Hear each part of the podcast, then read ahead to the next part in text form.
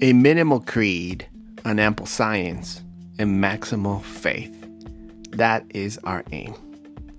Welcome to Experiential Theology, the podcast where we investigate and talk about the relation between human experience and knowledge of God. Welcome to episode nine of the Experiential Theology podcast. Today we begin a new series based on a book titled This Life by Martin Hägglund. Martin is a Swedish philosopher. He teaches over at Yale University. Uh, Time magazine, if I'm not mistaken, put him with one, put him up in one of their articles as one of the 50 most brilliant minds of today. I don't know their methodology or how they figured that out, but I mean, he's clearly an important person to read and become aware of. So we're going to be reading this book titled This Life, and it has a subtitle that is very important Secular Faith and Spiritual Freedom. This book is made up of six chapters. Chapter one is titled Faith, chapter two, Love, chapter three, Responsibility. All this constitutes part one, Secular Faith. Then chapter four is natural and spiritual freedom. Chapter five, the value of our finite time. Chapter six, democratic socialism. And the conclusion, our only life. All of this constitutes part two, spiritual freedom. So the subtitle again is secular faith and spiritual freedom. Today we're going to be talking about the introduction to this excellent, excellent book. Uh, I would say that this is the best book that I read in 2020 and I read, I don't know, maybe 20 books. So it's a good book.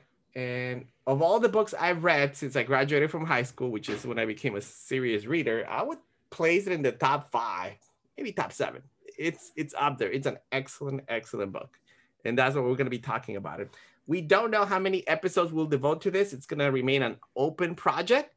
We'll see how the spirit leads, but uh, we definitely believe that this is a book that we need to read and interact with as usual, Ben is here with me and he is uh, ready to get us started. Today, we're going to just deal with the introduction. Hi, Ben. How are you? Hey, good. Thanks. All right. So, this book, it's the title sort of tells us what it's about. It's about this life, uh, which is really about a focus on the present in a certain sense. Uh, and I was just thinking about this just just now. Um, there's a quote from George Orwell's 1984 that really stuck with me over the years, and that is, and this is what it is. He writes, uh, "Who controls the past controls the future, and who controls the present controls the past." Uh, make of that what you will. I like this book as a bit of a contrast to that attitude, uh, in the sense that this book is about how who controls our perceived future controls the present and i and what this book is doing for us is it's challenging our assumptions as christians perhaps or as secular people about the future and what we think of the future and how we value the future and how we allow our perspective on the future to affect our approach to the present that we have in our possession right now um, to how we're going to interact with this life not with eternal life but with this life and uh, at first, when you mentioned this book to me, I was a little resistant because uh, I, I, don't know. I, I, was a little bit nervous about having um, my eschatological cage rattled, if you know what I mean. Mm-hmm. but um, but I'm really glad that I'm that I'm into it. I'm about halfway through it now, and and there's there's plenty to be encouraged by and challenged by, even as a as a Christian or as a religious believer. And, and I and I do take much of the challenge in here uh, to heart um, I think that I think that we really would do well to rethink how we've allowed our perceptions of the future to affect our our approach to the present in the Christian faith, and and we really could improve on our approach to the present in the Christian faith. I think so. Definitely. Uh, today, again, we're gonna just talk about the introduction and the introduction it's about 40 pages or so it's rich It's deep. It's, it's amazing. You need to read this. But we're going to focus on this one contrast.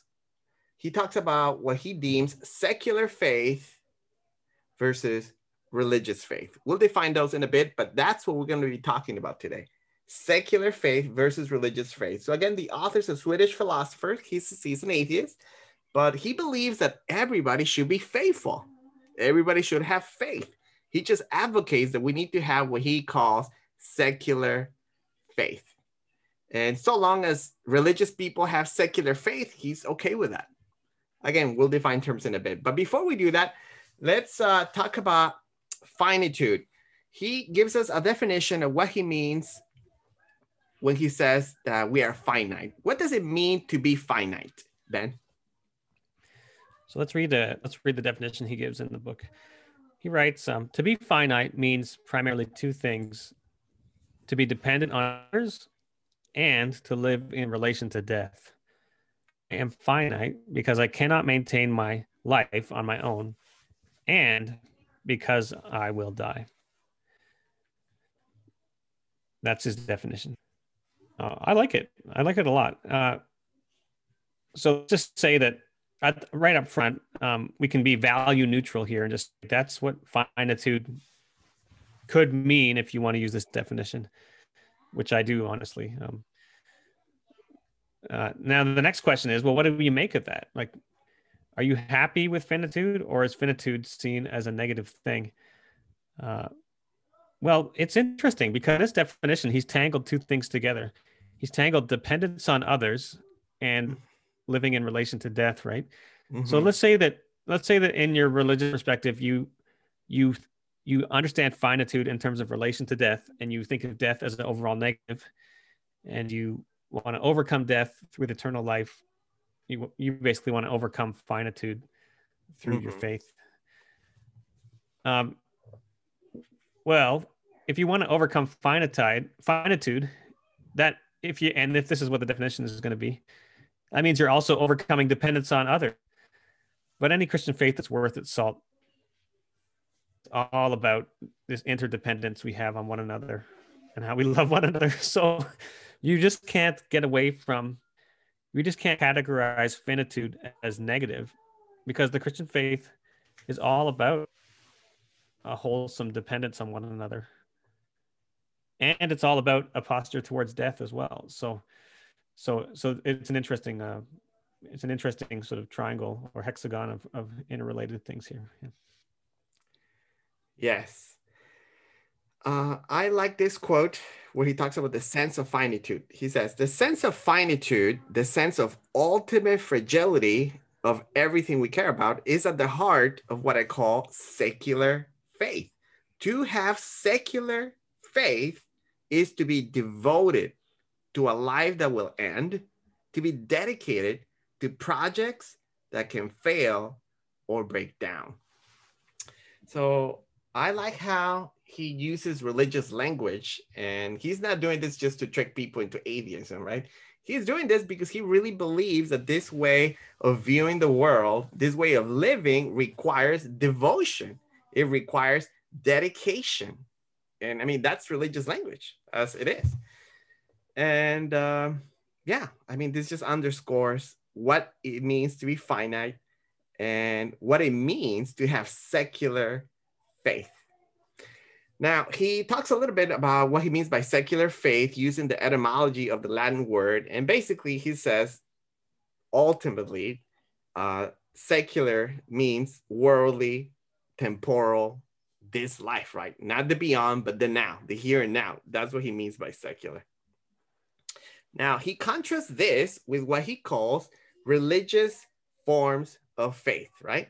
And among these, he lists the following Hinduism, Buddhism, Judaism, Islam, Christianity, and later on in one of the chapters, even um, Stoicism. Okay, so these are all very different. Some don't necessarily believe in a God, but what they do have in common is this. In in all of these, they regard our finitude in different ways, of course. They regard our finitude as a lack, an illusion, or a fallen state of being. And so through this book, he does take the time to interact with these traditions and uh, and to push back against their some of their central claims when it comes to what it means to be a human being. Because in all of these religions or philosophies whatever term you want to use one of the problems that we encounter is that the minute you say that actually no we are not finite. We do move on we do live on inevitably what tends to happen is the following. People say, say oh so this life is not all that there is oh okay so it's not that important because i mean we'll be here 20 40 60 80 years but then i'm to live forever. So who cares? I mean who cares? I'm just to be here for a few years. I'm just a pilgrim passing through. I don't need to worry about ecology the earth politics economics. I'm just passing through. Isn't this funny because it's like the opposite of that ancient quote i think it's even biblical somewhere um, let us eat and drink for tomorrow we may die. it's like, well, we're going to die tomorrow and live on. So let's eat and drink. yeah. And so what he does in this book is to really question this type of religious thinking, whether it come from these religions or stoicism or whatever. It can come in various ways where we devalue this life and say that it's not that valuable actually. It's not that important so he will say, look, we are finite. Because we are finite, our lives are of infinite importance. There is no redeeming them. So this life, we have to make it count. It matters infinitely, precisely because you get one shot at it. It's over at one point, and that's it. There is no like, well, you know, you do have an eternity to fix things or you get a do-over or you live again or there's reincarnation. Now, this life is it. It matters. It's important. And we really have to be careful how we live. That's what he does throughout the book. And i think it's tremendous how he interacts with all of these religious systems uh, implicitly for the most part yes. Yeah. The the the real question is um is to do with our posture towards finitude and which corresponds to our posture towards the present. And uh yeah this double definition of finitude as this dependence upon other people and living in relation to death. Um yeah i, I just think that i just think that uh i'm just really on board with this program of trying to make finitude to something to not be ashamed of into something that you can work with into something that you must work with because there's nothing else available. Uh, yeah. And and and to recognize this religious instinct to devalue the present. Now when i say when we say um when we say there's a religious when we say a religious form of faith is a faith that devalues our finite lives um, if that's the definition we're using, mm-hmm. then then we really need to be honest in the sense of we need we need to just I think we just need to give that word to this author here and just let him use it if you know what I mean. Mm-hmm. Um, when we see in the New Testament like injunctions to care for one another and to love one another and to take this life seriously, those are forms of secular faith in the New Testament. Mm-hmm and so that's the term we're going to use. Secular faith is to do with this life what to do in this life and and, and religious faith pertains to the next life. And and the concern is that the is that our our faith as it's oriented towards the next life can actually have a detrimental effect on our secular faith for the present. Um, yeah It does it have to be this way i guess this is the this is the debate but, but this author is trying to show us that secular faith can stand on its own two feet without without religious faith to prop it up in fact, religious faith is a bit of a hindrance. I don't know how I feel about that. I certainly recognize the propensity of uh, religious faith to detract from the present. This is a real problem, um, but I'm not sure that. But I'm not sure how the secular faith is going to work exactly, even having read half the book. So, yeah, yeah. I mean, like any other book, you have to read this book charitably, but I think he does a phenomenal job interacting with Christian theologians and thinkers in context, respectfully, very intelligently. So it's it's definitely a great dialogue that you see. You may still disagree at some points, but you can definitely tell that he's done his research, he's studied, he knows what he's talking about, whether it be philosophy, religion, uh, economics, etc. Absolutely. You know, One thing I want to say too is that I I think that in um, the Book of Job was or is one of my favorite biblical books because I had the chance to study it a bit more directly in seminary, and uh, and I feel like there's almost like a form of secular faith in the Book of Job, hmm.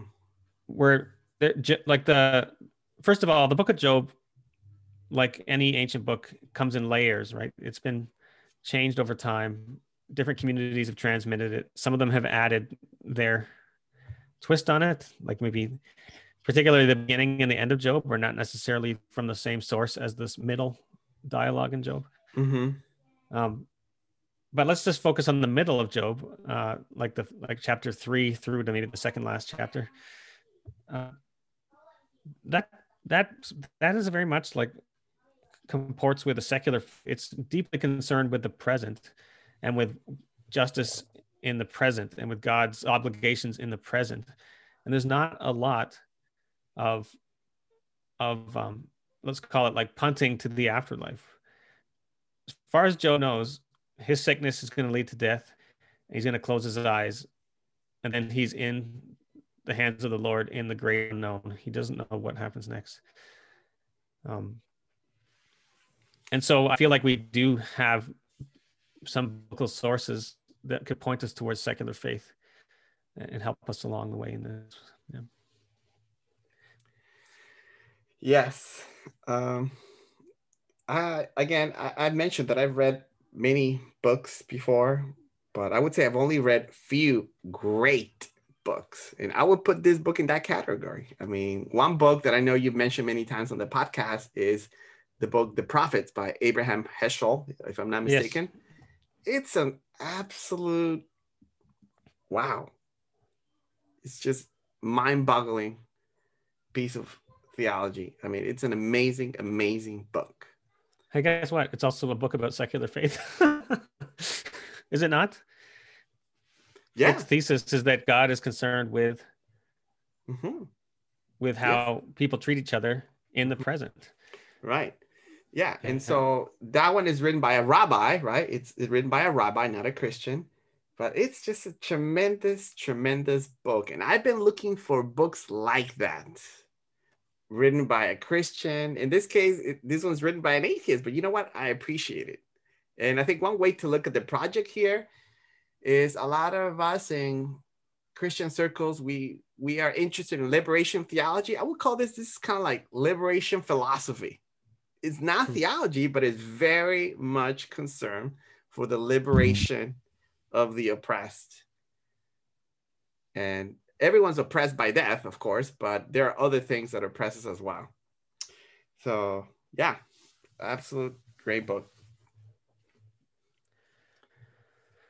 Okay, let's uh let me mention a couple things. So let me read a passage to you and maybe you can react to it. Mm-hmm. Um, this is on page eight. Um, he says, for the same reason, climate change and the possible destruction of the earth cannot be seen as an existential threat from the standpoint of religious faith. To grasp the existential threat to yourself and the future generations, you have to believe not only that life is finite, but also that everything valuable, everything that matters depends on finite life. This is exactly what religious faith denies. If you have religious faith, you believe that all finite life can be terminated and yet what is truly valuable will still remain. Mm-hmm. Yeah, absolutely. Uh, I think on the same page he says only. It's a strong argument. only a secular faith can be committed to the flourishing of finite life, sustaining forms of life on earth as an end in itself. Okay, so that's an important qualification. So, secular faith has to do with doing what is good for humans, doing what is good for animals, doing what is good for the earth as an end itself. I think that's very important. And so, of course, there are people who do this and they are religious, right? Their religion moves them to be secularly committed to this planet, which is great. But the problem is that a lot of people are not. And the reason they are not is because, again, they are utterly convinced that the dangers that we face, which are catastrophic, ultimately they're not real. They're not real because they're just convinced that God would not let this happen, right? God will not let this happen. You know, if the heavens and the earth are destroyed, then he'll just renew them or create new ones. And so we don't have to worry about it. God will come down and save us from destroying ourselves. So we don't need to worry about it. And so there is this tendency to be very passive in taking ownership and responsibility for our actions as individuals, as communities, as countries, as a global, as a global community. And that's something that he talks about here. If that is truly what you believe, you're not going to be existentially threatened by our demise if we don't change and if we don't make the changes that we need to make. So, absolutely. I mean, it seems like uh, religious faith. Remember, when I say religious, I'm using his version here, which means a faith that prioritizes the eternal and devalues the present. Uh, so, if that's what religious faith is doing, then it's a huge distraction from from the things that actually matter. the future is out of hand. Like we don't, we don't, we can't reach it and. It's not there. It's the present that we have access to, and where our choices um, happen, even though they affect the future. And so it's just such a shame that with our eyes on the future, we sabotage our actual future. Mm-hmm. Yeah. So this this this concept that you described, um, I'm on page nine here. You may have already read this quote. I forget. Um, if you care for our form of life as an end in itself, I think that's finite life. You're acting on the basis of secular faith, even if you claim to be religious. If you care for our form of life as an end in itself, you're acting on the base. Uh, oh, I got I copied the thing twice. Yeah. So it, so this may be a little bit sneaky in a sense if we're talking about religious versus secular we got to remember that religious means future oriented and secular means present oriented that's the definition he chooses it's analytic so anytime we find a sort of faith that is focused on the present as an end in itself that's secular faith. And i and i guess my kind of goal in this is to sort of see where in in my christian faith have i something do i have something that looks like secular faith? Because i think that's a good thing. Um, yeah. So the comment i wanted to make sorry was uh, that i read a book uh, years ago by nicholas wolterstorff where he talked about justice of and and he spends a bit of time talking about motivations and one of the motivations he talked about is called um, eudaimonism which mm-hmm. is a which is a fancy term. And the other type of motivation he talked about was agapeism. And and this was essentially what it what it was is like, do I love the other person uh, for their benefit and for my own benefit, or do I love the other person as an end in themselves? So eudaimonism, it loves in order to it does love in fact love the other person but it loves them in a way that will benefit itself and I, honestly many of relationships are eudaimonistic even with children, um, friends. It's only really when when there's no real it's agapeism can also have agape relationships can also happen, but I guess this is why enemy love is such a powerful thing in the New Testament because love of enemies is sort of the anti-eudaimonistic form of love. It's possible to have eudaimonistic love for your enemies in the same way. Um, so we can have we can have a we can treat people as ends in themselves, uh, but sometimes we can fake it and we can treat them as means to another end without anyone else noticing. It's only in these extreme cases of enemies that that the, that the two are easily to discern the difference between. And I just I just see secular faith as describing a form of agapeism, really. Something that mm-hmm. that treats people as valuable unto themselves in the present. Yeah.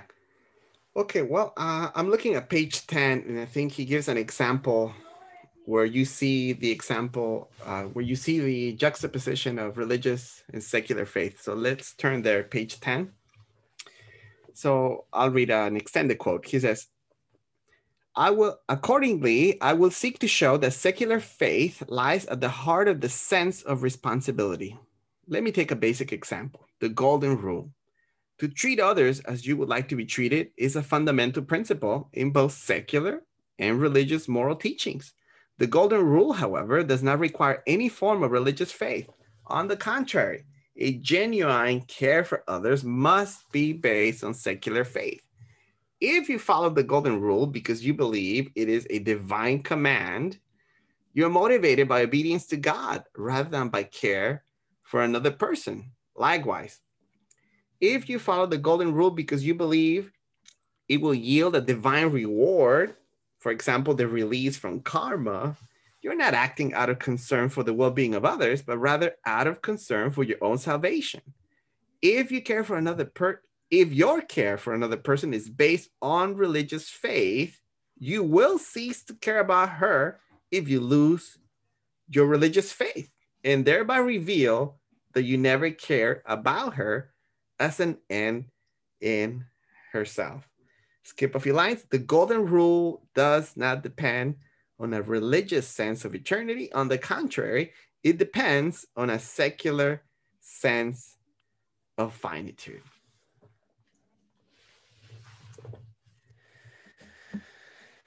Yes, yes. Um, yeah. So I'm thinking about the Sermon on the Mount and in the Sermon on the Mount, Jesus says uh, to love your enemies. Uh, and sometimes in Jesus' teaching, he says, so he talks about so that you'll be rewarded, right? There is in in the Gospels the sense of um, lay up treasures in heaven, for instance. Uh, so in those cases, we can't really point to a secular faith directly. Um, however, in the case of loving your enemies, he says he says, "Why? So that you'll be like your Father in heaven." Mm-hmm. So, so that you'll be like your Father in heaven, who makes it rain on the righteous and the unrighteous alike. Uh, that God gives good gifts to those who deserve them and those who don't deserve them. Um, yeah, and so, so I'm just thinking that like I think I, I do think that the Christianity I had preached to me growing up was largely reward based. It was actually very eudaimonistic. It was about it was about knowing the way of salvation, and the gospel was described as sort of like the me- the mechanisms of salvation that we believe in, uh, which led me focused on this future, led us to that we were that that that was a threat to the present. Um, and often we're interested in sacrificing the present for the future, like doing right things now because of the future later um, because of eternal reward. Yeah, but in my current faith, it's transformed a little bit. And it's transformed in the sense that what I'm really interested in, and this is the why we call this the experiential theology podcast, is interested in the power of God at work in the world through the spirit of Jesus. And the power of God at work in the world through the spirit of Jesus is not the spirit that comes to bring reward. It's the spirit that brings transformation and it brings transformation for the present moment in the present moment. And so I think I've talked to you about this when we were texting back and forth about this book. I feel like this secular faith as a term and as a concept um, could capture a great deal of the fruit of the spirit in the Christian life. The fruit of the spirit is not something that we embrace for the sake of reward. It's something that we embrace because of the value of other people, because of the value of our community and our value of our time together. Um, yeah, the fruit of the spirit isn't future oriented; it's all about the present as well. Um, yeah, and this and this idea of trans. Remember the eudaimonism versus agapeism. This idea of am I'm motivated out of self interest, or am I motivated because other people are ends in themselves? I think Romans 5 5, it talks about the love of God poured into our hearts by the Holy Spirit. Um, I could, I think I could rephrase that without losing the meaning if I were to say, the power of God to make other people ends in themselves has been poured out into our hearts by the Holy Spirit. Is that for me at the moment, Christian faith is about receiving power to make other people ends in themselves. Mm-hmm. Yeah. And I think, again, it's worth highlighting again.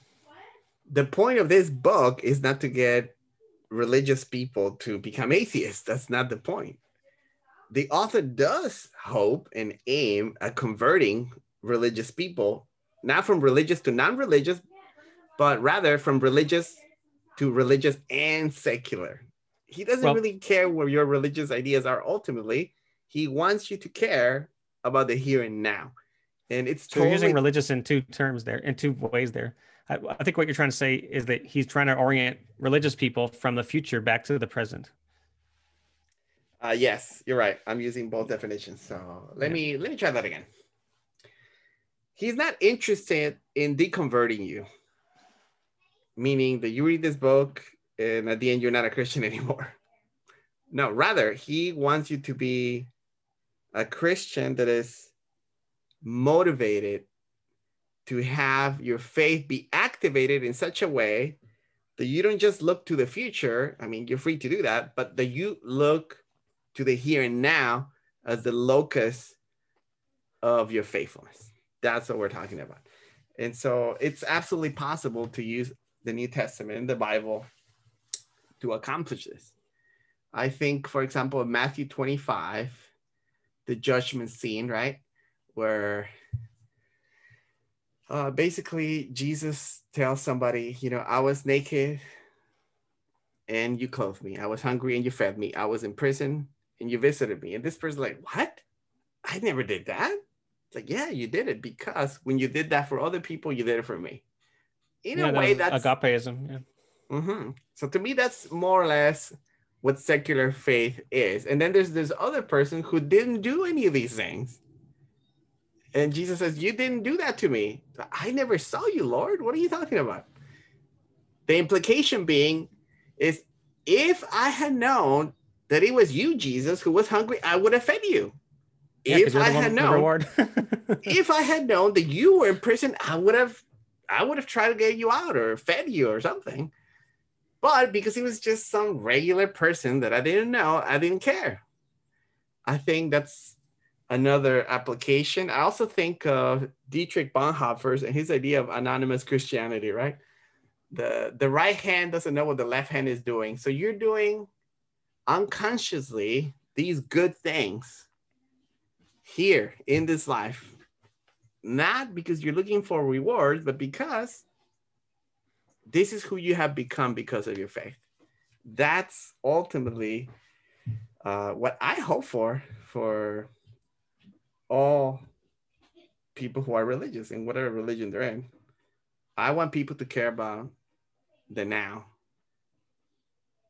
I mean, the beyond and the hereafter. I mean, there's nothing we can do about that, anyways, right? So let's care about now and let's just embrace and be devoted to one another with no thought of reward or you know what that will do to us in the hereafter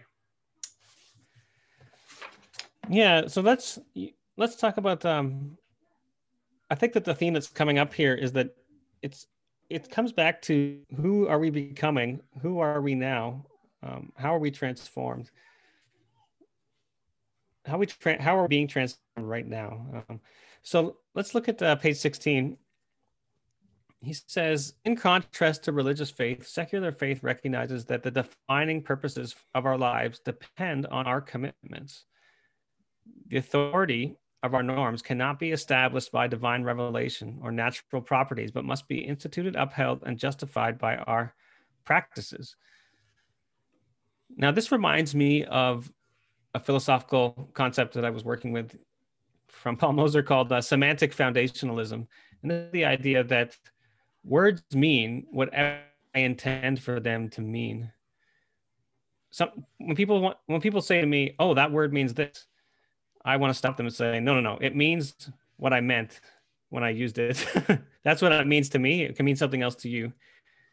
Of course, um, we have like a, a great deal of shared commitments to how we're going to interpret words, and that allows us to communicate and to speak. But at the end of the day, we have to, not even explicitly, but but at a practical level, we are committing to interpret certain words to mean certain things. Uh, in certain circumstances. This is how language works, more or less. There's a whole field of how language works, but this is how I think it works. And, and you know what? Our life is a lot like a language. Our life is something to interpret. Our decisions are something to interpret. Our actions that we choose, there are our options available ahead of us. They're they're things that we interpret and the commitments we, we make as to how to interpret those things those come from within they also come from without other people encourage us to commit certain ways and sometimes we just go along with it without even reflecting on it but but we become this um, this network of commitments commitments to interpret our lives and our options and our neighbors in different ways and uh, secular faith is in, in in his perspective and i completely agree is about saying those commitments matter. My commitments that I enter into, either sleepwalking or wide awake, they matter and they matter in the present and they bring meaning and value to my life and my actions and my relationships. Um, and yeah, and so to bring the New Testament into it, I would just say, and the Spirit of God is bound up in challenging me to form certain commitments and challenging certain commitments I've already made and empowering me to carry through on these commitments. Uh, and that's that's the part that I would add from my quick my twist on this book. yeah. Great. Okay. Well, uh, again, there's a lot that we could talk about here, and this is just the introduction. this is just the introduction. We haven't even begun with chapter one, but I think we have done a good job of just talking about what I think is the main theme, at least in the introduction, which is this contrast between secular and religious faith. Anything else that you think we need to address before we uh, finish our discussion of the introduction? Yeah, let's just let's just return back to something we said earlier um, about. Let's go back to the definition of secular faith. Let me scroll up. I'm going to read it again. So, secular faith to have secular faith is to be to a life that will end, to be dedicated to projects that can fail or break down. Um, yeah. So secular faith is a profoundly vulnerable sort of faith. Mm-hmm. It's this idea that the the weak things have value, and the things that pass away can be beautiful while they while they're with us. Um, I don't know. This just seems like a wonderful, like something that's so compatible with a theology of the cross. Right. The opposite of the theology of the cross is a theology of triumph that says, because of Christ, we are now invincible. Um, mm-hmm. Checkmate, atheist, or something like that. And and uh, but the theology of the cross, especially, I know you appreciate Moltmann and others. Mm-hmm. It's the theology that God is vulnerable. God has made God self vulnerable. Um, and God has gotten hurt in the process. Yeah, And and so does God have secular faith here? For goodness sakes, like it's possible. If God is what if is God concerned about the present? Absolutely. This is Abraham Heschel's book, The Prophets.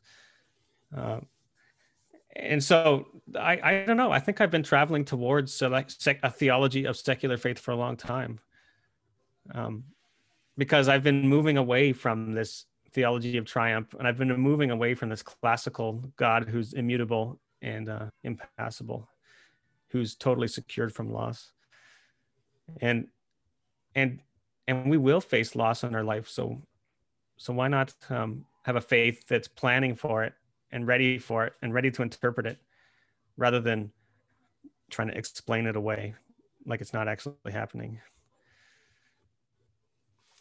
Yeah, excellent. I like how you bought how you brought uh, the theology of the cross into this mix. At some point, he, he will touch upon those things.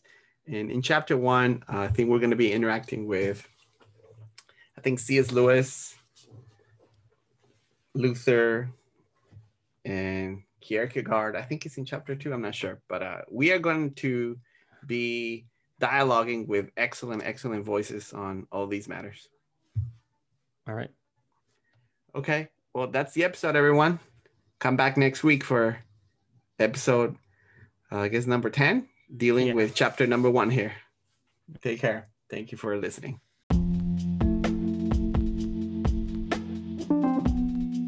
Thank you for listening to this episode of the Experiential Theology Podcast. We hope you enjoyed it and found it helpful. Please rate the podcast in whatever platform you use and share it with whomever you think would enjoy our subject here. You could also leave a voice message by going to anchor.fm backslash experiential theology.